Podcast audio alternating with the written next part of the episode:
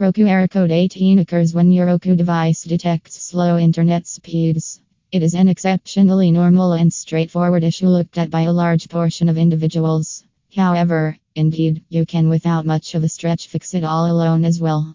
In case the issue is not resolved, then you should try some more troubleshooting steps or call our experts at toll free number USA slash Canada plus 1 271 7267 and UK plus 44800 041 8324.